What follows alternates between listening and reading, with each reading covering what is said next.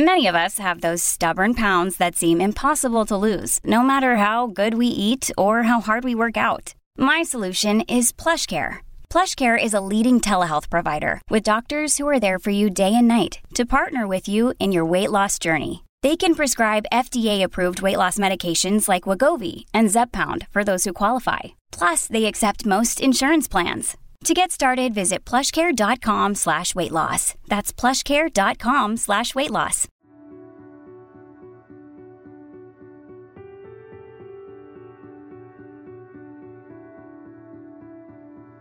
My name is Jane Boroski, host of Invisible Tears.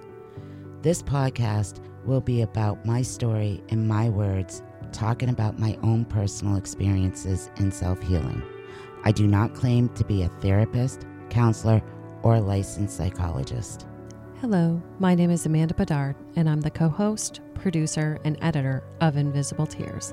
I'm a Reiki master, certified professional life coach, spiritual coach, wellness coach, and a counseling practitioner. Some of the content you will hear in this podcast may be disturbing to some. Viewer discretion is advised. But it is our hope by putting this information out there that we may help others to heal. We will always be a platform for truth and healing. This is Invisible Tears.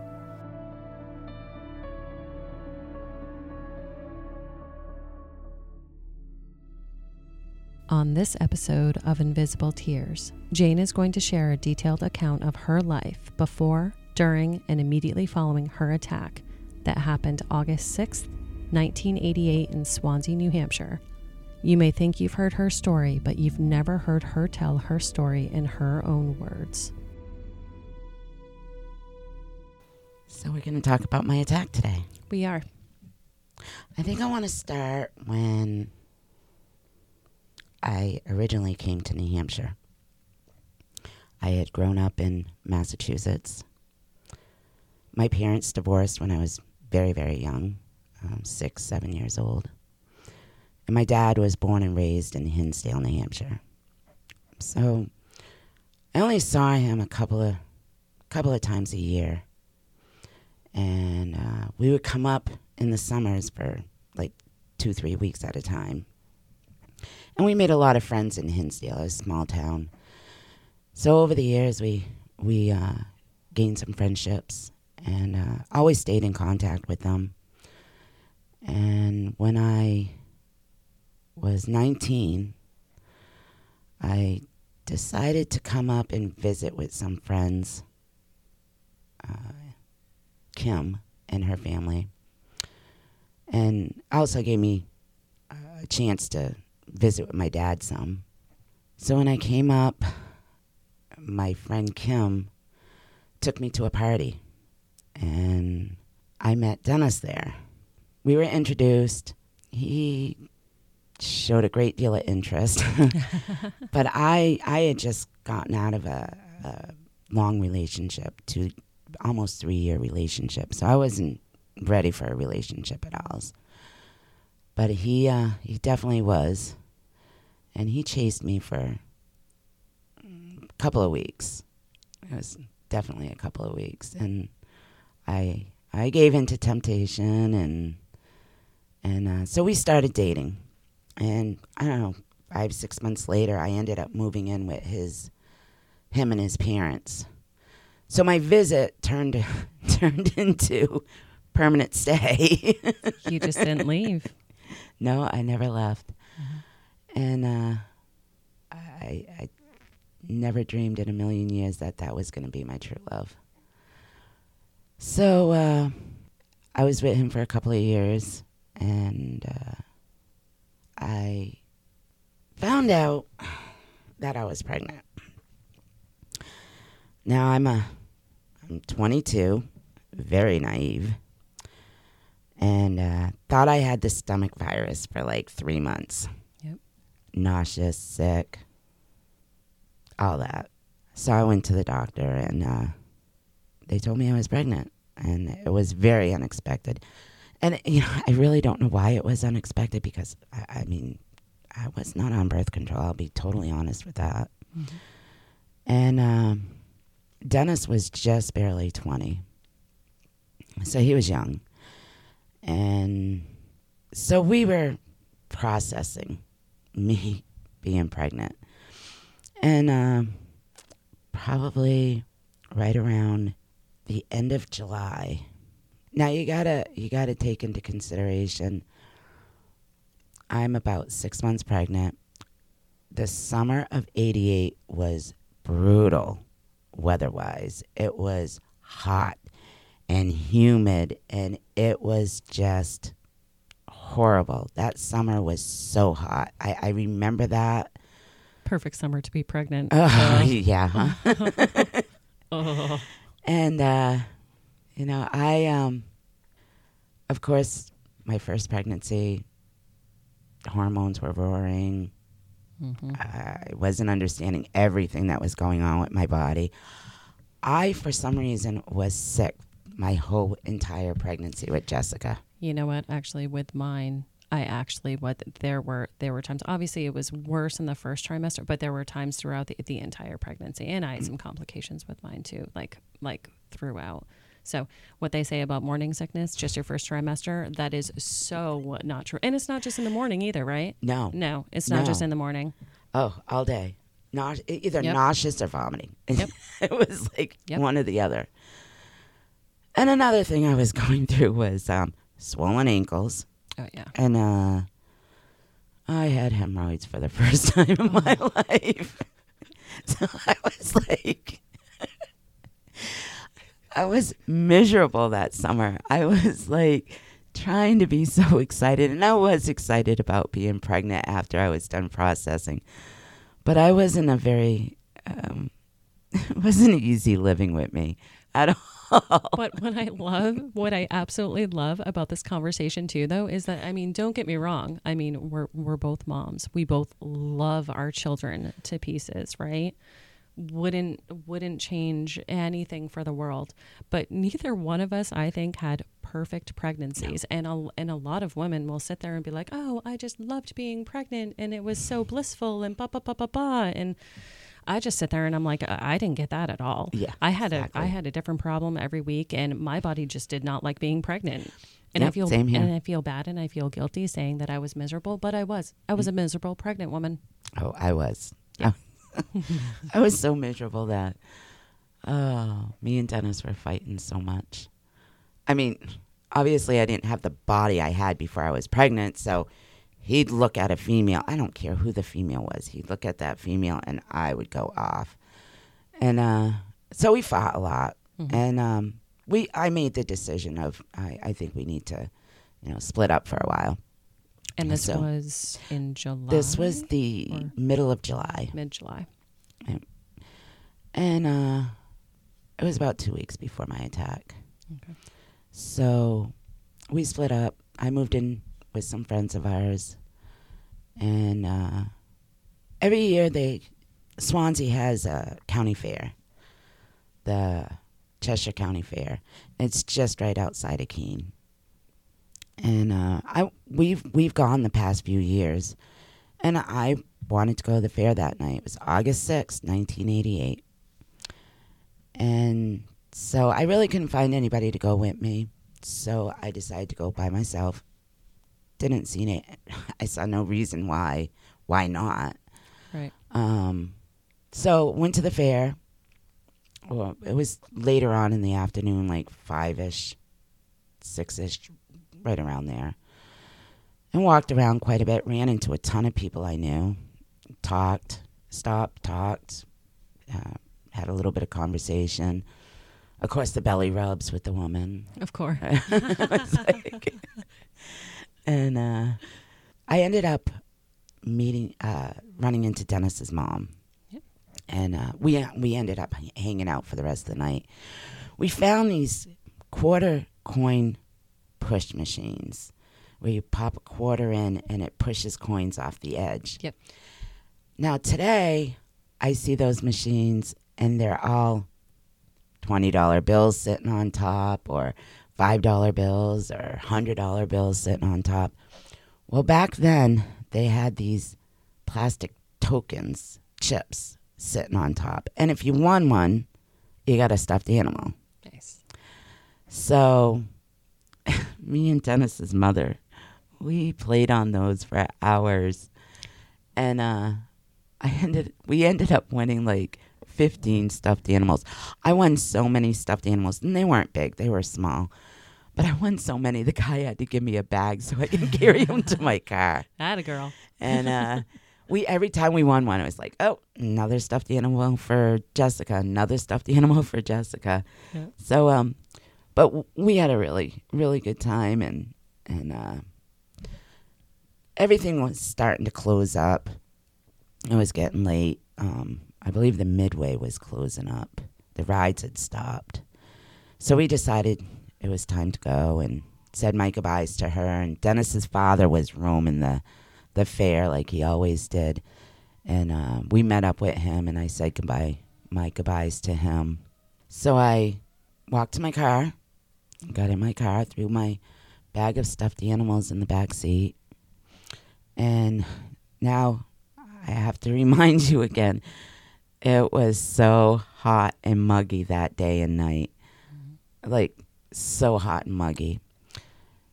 So What time was that, Jane? that was pretty late. I'm gonna say eleven, 11. maybe eleven thirty. I was going to say, because were there fireworks that night? I don't believe so. No. No. Okay. No, I don't believe so. So I uh, got my car and I started heading home. And uh, I was on Route 10. And I remembered, uh, well, I wanted a soda. Matter of fact, I'm going to back that up a little bit because I wanted to get something to drink before we left, but it was so late and everything was closed up. So I ended up not getting a drink there. So headed home, I I knew that there was a um, soda machine at Gomarlo's on Route 10 in, in Swanzey. And I, I was driving by there anyways to, to go home. And So, what route did you take? This was another question that actually popped into my mind last night. So, as we're as you're coming out of the fairgrounds, yeah, you essentially headed back towards Keene. no, No? we always Okay. took the back way I was out just of the gonna- fairgrounds. Okay, all right, the back Yep. way Back way would come down um, onto the by the airport. by the airport. Got it. Okay, Yeah, and Yep. then and then head that way. okay. No, I know what route you took. And- Awesome. And then that goes right on to Route 10. And just real quick, actually, back at the fair, didn't you? I I know that you talked about hanging out with you know Dennis's mother and then meeting up with uh, Dennis's uh, father and just saying bye. Did you see Dennis? I did not. Okay. I did not. But uh, um, afterwards, I did find out that, that he was there. Gotcha. But I, I never ran into him. But you never ran into. Never him. Got saw it. him. Okay. Yeah. All right. So- sorry. That's okay. so I'm headed home, and uh, I, I pull into Gomarlo's, and I park right in front of the, the soda machine. Now, this is a small town, virtually no major crime. Yeah, I mean, where Gomarlo's is, you know, in that little stretch in Swanzey, essentially you blink and you're past anything that's there. so- Exactly. And it's a main road. Yep. You know, it's not like it's on a back road or anything. It's a main road. So I stopped and parked right in front of the, the soda machine. Of course, we were playing that coin, that quarter push machine, so I had to dig for, for change Mhm. because back then you couldn't put a dollar bill into a soda machine. right. I had to dig You for had to have change. coin. Yep. So I dug up some change, went to the soda machine, put the change in, went to push the button for my soda, and it never gave me my soda. Ah. and I was a little bit upset about that. So I went back to my car, rustled up some more change, went back to the soda machine, put my change in, hit my soda, hit the soda button, and I actually got two sodas that time. So Oh. for whatever reason, I don't know why I didn't get the first soda, but I ended up getting two sodas that second time. Interesting. At least you got paid back, I did. right? So I went back to my car and uh, sat there for only a couple of seconds and took a sip of my soda. And then I noticed, well, I really didn't notice. It's not like it was like something that was really brought to my attention, but a car, a vehicle had pulled in and parked on my driver's side or passenger side of my car. Yep. I really didn't pay much attention. There's a soda machine, there's a payphone right there.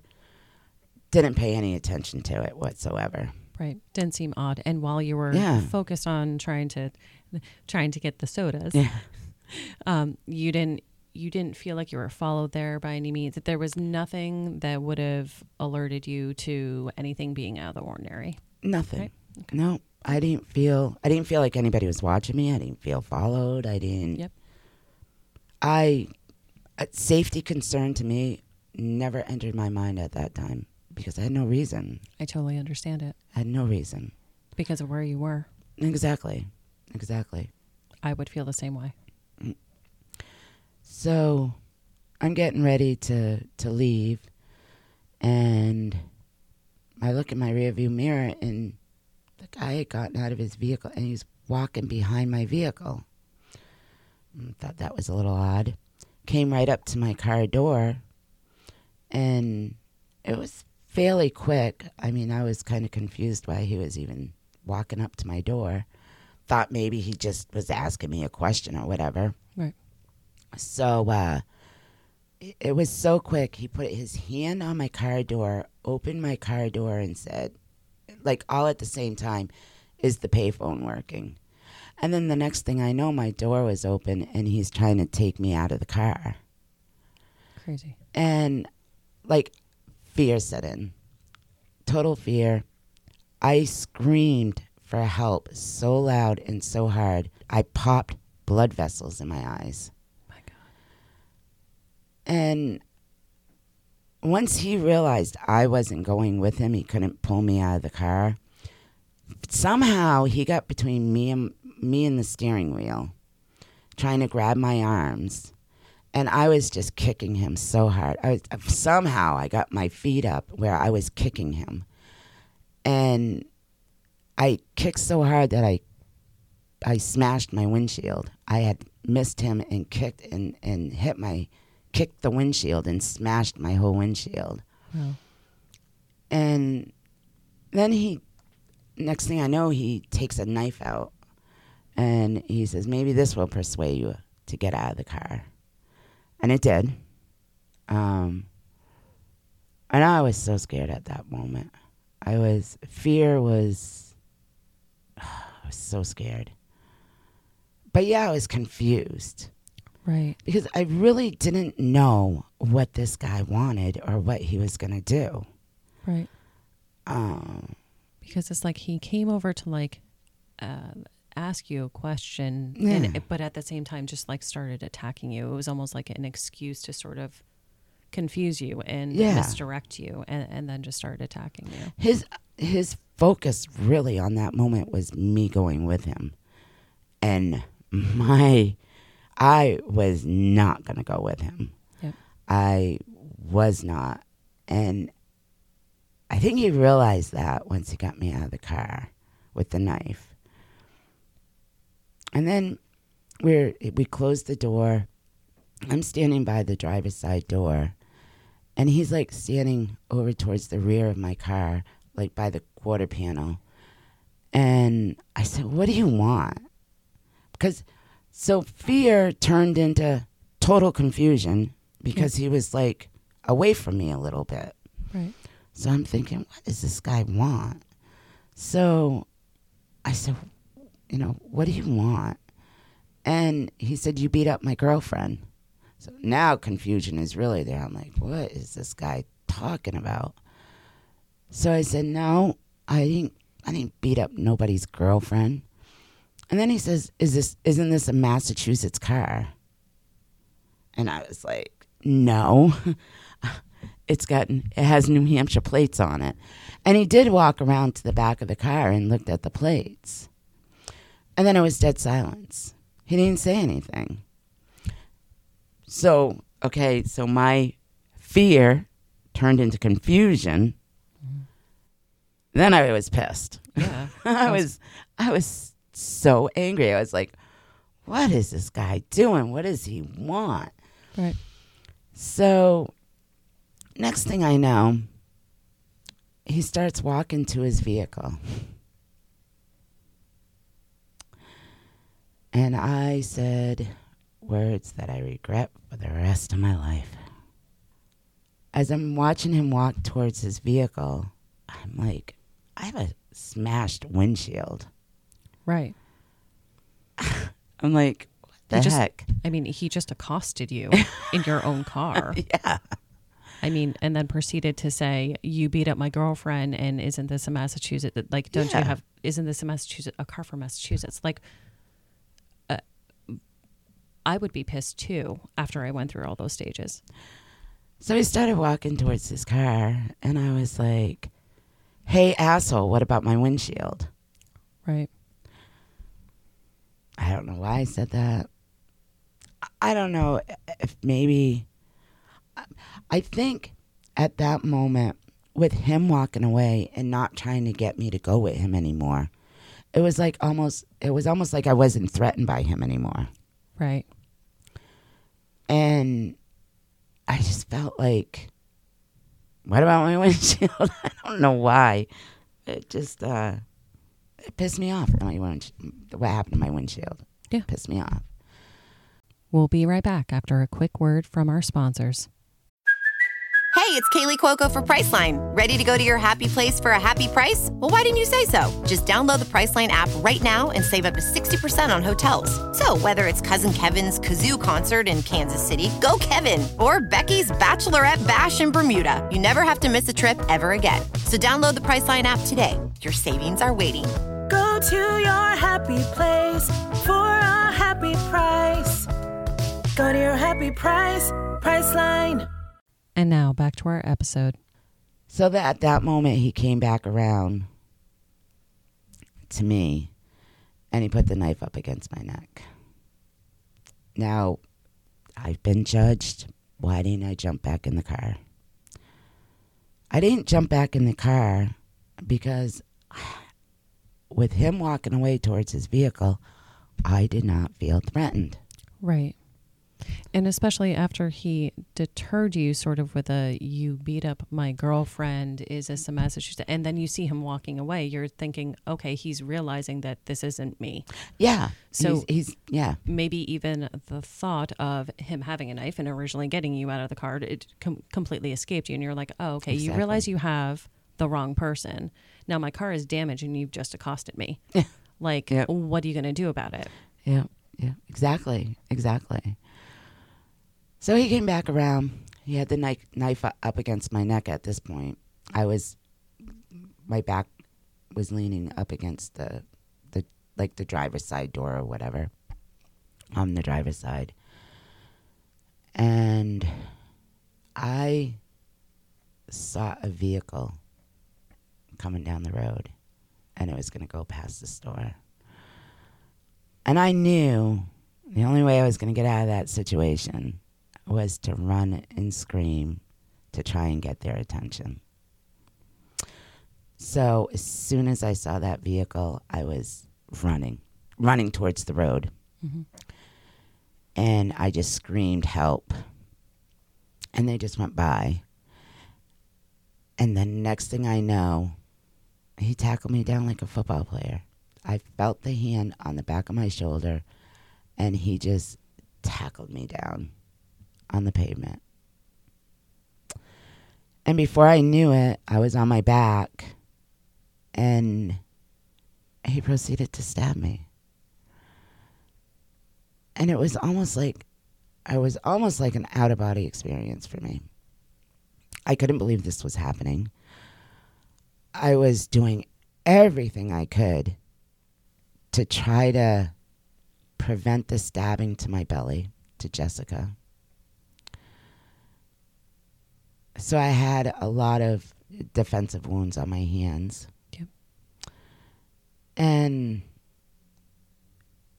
he just proceeded to stab. And it, it was like he was never going to stop. It was like he's never going to stop stabbing, but at the same time, before I knew it was over, I mean, I can hear the stabs. I can hear the flesh as this as the knife was entering my my skin. and the stabbing just continued. It just was, uh, and it was so surreal to me. I couldn't, I wasn't really comprehending exactly what was going on because I never dreamed in a million years this guy was going to do this. Um, and then after he got done stabbing, it was like it stopped. And he stood up and he walked away. He didn't run away, he walked away. And I was laying there and I was thinking, I can't believe this just happened to me. And I need to get help. Mm-hmm. But I was also, in another sense, thinking, where is he? Because I'm laying on the ground on my back and I didn't see him anymore. And I was like, where is he? So the next thing I know, he was gone. He, he walked away. So I rolled over to my stomach and got up on my hands and knees. And I hear the vehicle coming towards me. And I said, I think that's him. And by this time, my mind was, I, I was, my body obviously was going into shock. Yeah. So my mind wasn't really registering everything. But when I was on my hands and knees getting up, he had driven very slowly by me on my head side. And I had looked up at him and he looked right down at me. I'll never forget that. And he drove away. So at this point, I'm thinking, I have got to get all the help I possibly can. I need to get help. Yeah, absolutely. And so through the attacks, so I know that you've said before, so he ended up stabbing you 27 times. He stabbed me 27 times. and I know that you said that um, you had a lot of defensive wounds. Obviously, you were trying to protect your stomach the entire time. So where were you stabbed? Because that's a lot of times to be stabbed. I was stabbed in the chest, Mm-hmm. my hands. He had um, stabbed my hand where I had, um, he had cut my my um, tendon in my thumb. He stabbed me in my knee, which my he he cut the tendon in my knee. Um, when I ran, he had sliced my jugular. Oh my goodness. um, and the stab wounds were um, everywhere but Jessica. Um, I he had stabbed me where he had lacerated my liver, so I did have a piece of my liver removed, and um, mostly in the chest area. So when I got up and I got to my car, I don't mean to laugh about this, it's just thinking about things. When I got to my car, I went, I'm trying to open my car door. No, I had the flip up handle. I had an 85, 1985 Firebird. Oh, very nice. Yes, it was very nice. so I'm trying to flip up the handle to open the door, and for some reason my hand wouldn't work, and I, I don't know, I couldn't understand it. But at the same time, I'm just hearing blood just gush out of me. Oh, I, I can hear it gushing every time I moved a certain way. The blood just was gushing out of me. I could hear it. So I finally got my car door open. I got in and I said, okay, I got to get help. So I started driving down the road, like headed towards Winchester Way, the direction I was going in the beginning, at the, in the first place when I pulled in. And I got driving down the road. I'm sure I was speeding. And before I knew it, I was right behind him. I said, Oh my God, he's right in front of me. So, I mean, he wasn't even trying to race out of the area or anything. He wasn't trying to just nonchalantly driving Just- away. just just as normal as normal could be. So when I got behind him, I was like, "Oh my god, I'm right behind him. He's going to know where I'm going to be stopping." There was a friend of mine that lived 2 miles up the road, and that was going through my mind that I would go to his house, pull into his driveway cuz he was right on Route 10. Mhm. And I don't know, for some reason it was going through my mind, well, maybe I won't because he'll know where I am. Right. but I did. I I pulled into to my friend's driveway, and uh, the blood was just coming out of me so bad. I knew it was bad. I don't know. Sometimes I I kind of think um, I didn't know that it was as bad as it was, Right. but in a certain sense, I I knew it was bad. And so I got out of my car. I didn't even shut my car off. I didn't close my car door. I got out of my car. And of course, it was hot that night. So my friend, he was at the front door. The, his front door was open, but the screen door was closed. And he must have heard me come in the driveway because he was come to the door. And I got to his stairs and I said, Some asshole just stabbed the shit out of me. I need help. And I collapsed on his stairs. And this part is like in and out. I um I remember laying on his stairs and a police officer came, which we knew him, Petey Farnham. He was a police officer in Winchester. And he came and he knew who I was right off the bat. Mhm. And he was like, Jane, who did this? Who did this to you? Was it Dennis? And I said, No, it wasn't Dennis. I don't know who did this to me. Right. And obviously, he was trying to get as much information as possible in case something happened to me. He, he really needed as much info as possible. I'm just surpri- I'm surprised you're conscious. I, I, I know. That's good. I I know. Yeah. was That's just that's just amazing. But strength. yeah, exactly. Strength. Strength. One thing that uh, throughout explaining explaining the attack that I noticed um, that you never that you never actually once said was you never talk actually talked about the pain. It was more the emotions that you were going through and how it was surreal. Um, and also, I've never heard you did did the thought ever actually cross your mind during or right after the attack that you weren't going to make it? Absolutely. I think the pain, I had so much, um, I was so focused on getting help. Good. And my body went, went into shock. Went into shock. Yep. So I, I really don't remember the pain. Yep.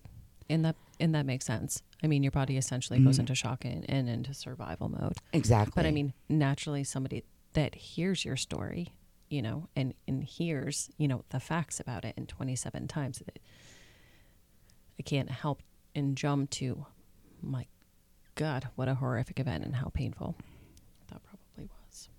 Yeah. But I think your, I think your focus, your focus on just getting help. Exactly. Exactly. And did I think I was going to die? I did.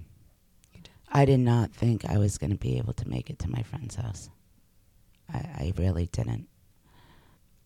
And while I was there, I, I did tell them a couple of times I'm going to die. And they were like, no, you're not. No, you're not. And I, I kept wanting to go to sleep. I just kept wanting to close my eyes and go to sleep. And they wouldn't let me. They kept talking to me and talking to me. Jane, open your eyes. Yeah. Jane, Jane, stay with me. I can remember that so much. And uh you know, when Petey got there, you know, he he asked me what kind of vehicle and stuff. Mhm. What well, what was he driving? Actually, I've got to back up a little bit because before Petey got there, when I was laying on the stairs, all of a sudden we heard a vehicle go by and like slam on their brakes, like squeal their tires, slam on their brakes. And I said, Bob, that's him. That's him. And he was like, next thing I know, his brother, he he comes out on the steps with a gun because they hunt. Mhm. And his next, he must have called his brother because his brother came over with a gun. Yep. So the vehicle took off. Um, I know it was him. He he had saw me pull in. He had turned around, drove by, and, saw my car, and I know it was him. So, Petey was there. I described the vehicle as much as I could, and And, and what was the description of that vehicle? well, Bob's brother that lived next door, it was kind of like his vehicle, but it was um, wood grain. It was a. Um, at that time, I didn't know what it was. It ended up being a, a Jeep Grand Cherokee. Oh, okay. Um, but at that time, I didn't know what the vehicle was or the name or anything. So I just described it as um, it's like his vehicle, but wood grain siding. So um, it felt like forever rescue getting there. And of course, I was in and out of it. And all of a sudden, I hear Petey say, I need rescue here now. And he was not nice about it. And um, come to find out what happened was Keene was headed, Keene Rescue was headed to get me. And they realized that they were going to be two miles out of their jurisdiction. So they turned around and went back. And they had to call Winchester. Wow. Yeah, that's what I said after. so it took forever for them to get there, and Winchester came and um, brought me to the hospital. I do not remember that rescue ride whatsoever. I, I was completely out of it. I, I just don't remember it. But I remember being in the ER. And you know those big overhead lights that shine really bright on you? Yep. I can remember that being on me. And several people talking around me. And I can remember them saying, There's another one. Oh, I found another one. Oh, there's another one. And there were stab wounds. They just, they kept saying, There's another one. Oh, there's another one. And that, I was, I was like, I can remember thinking, oh my God, how many are there?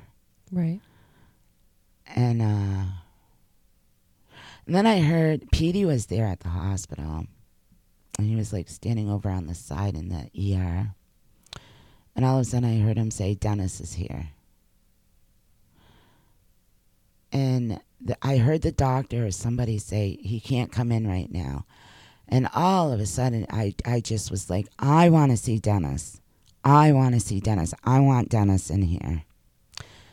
And they brought Dennis. They brought Dennis in, and I looked at him, and he he looked at me, and that was his first sight. And I can't, I can't imagine what was going through his his mind.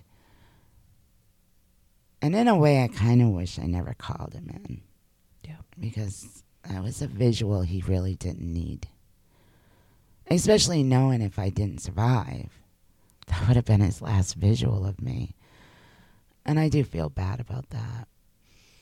But at the time, you heard that he was there. And I'm sure in your mind, especially as you're hearing the doctor say, there's another one, there's another one, there's another one, and it's going through your mind, how many times did I get stabbed? And you're still thinking, am I going to survive this? You hear that he's there. I would have done the same thing. I would have done the same thing. Yeah. Yeah, I just wanted to see him. So when he came in the room, I don't know for what for whatever reason I thought he was going to be, you know, my hero. And I said I said to him, "Find the guy. Find the son of a bitch that did this to me." And uh shortly after that, I that was all I remember. Yeah. And um, they brought me down to surgery. Um, I lost a lot of blood. They had to give me two pints, two pints of blood. Um, they had to stop the bleeding of my jugular. Um, of course, my liver. They they had to remove a piece of my liver. They had to fix my tendon in my knee. my tendon in my hand. And uh, I had two collapsed lungs. And they stitched up all my stab wounds. And so the next thing I remember, I was in ICU. I was incubated. I was on a ventilator. Um, I can remember the first time I woke up in there. It was really dark. It, it was dark, not really dark. I could see around the room. If I looked in front of me, there was um, like a big glass sliding glass door, and um, over at the right side of me, Dennis was sitting in a a recliner. And there was a TV in front of him, and he was sleeping. And then I closed my eyes, and I, I was in and out of it so many times. And, uh, but every time I woke up, Dennis was there. He never left. He was there the whole time. Being 22 years old, that's when you know you're with your true love. Absolutely. I don't know why that made me so emotional. I just did this and that made me emotional. It kind of it, it kind of makes sense though. I mean, it does. It it made me emotional. you know what I mean? It made me emotional listening to it. Um because you know, being going through being so young and going through something so ridiculously traumatic, something so horrific that nobody should ever have to go through. And your memories, especially once, you know what I mean, you come to, and especially as they're so, you know, few and far between as you're going through surgeries and recovering in an ICU, that that is significant. That is, you know, to wake I mean, to wake up and always see him there. Yeah. That right there is your rock. He was. He was. Mm-hmm. He um he never left. Now I was in ICU for five days, and then I was in my regular room for another eight days. Thank you all so much for listening to this episode of Invisible Tears. Make sure you subscribe to our podcast to hear part two of Jane's attack and all future episodes. Follow us on Facebook and Instagram. We also have a website, invisible tears.com, where you can keep current with any events that may be happening with our podcast, read more about Jane and the team, and read more about all the Connecticut River Valley unsolved cases. If you are looking for everyday items, clothes, collectibles, or a gift for that special someone, you can support us further by checking out our retail store, The Frugal Marketplace. We can be found at thefrugalmarketplace.com or search for us on eBay and Poshmark. We hold an online claim sale on Facebook Live every Monday night at 7 p.m., where you can find our latest items for sales or items at a deep discount. If you're local to the area, please stop in and say hi. You can find us at 919 West Swanzey Road in Swanzey, New Hampshire. The links for our products can be found in our show notes. If you want to learn more about my wellness practice, Guided Path Wellness, head to guidedpathwellness.org. There you can read more about me and my certifications, more about the Reiki and coaching services I offer both in person and remote, and read all about my products for sale that I make through the practice. Feel free to utilize the Contact Us section on the website with any questions, or utilize that free 15 minute consultation booking button if you have any questions about what might work for you. Evil may exist in this world, but we will not let it win. See you next episode.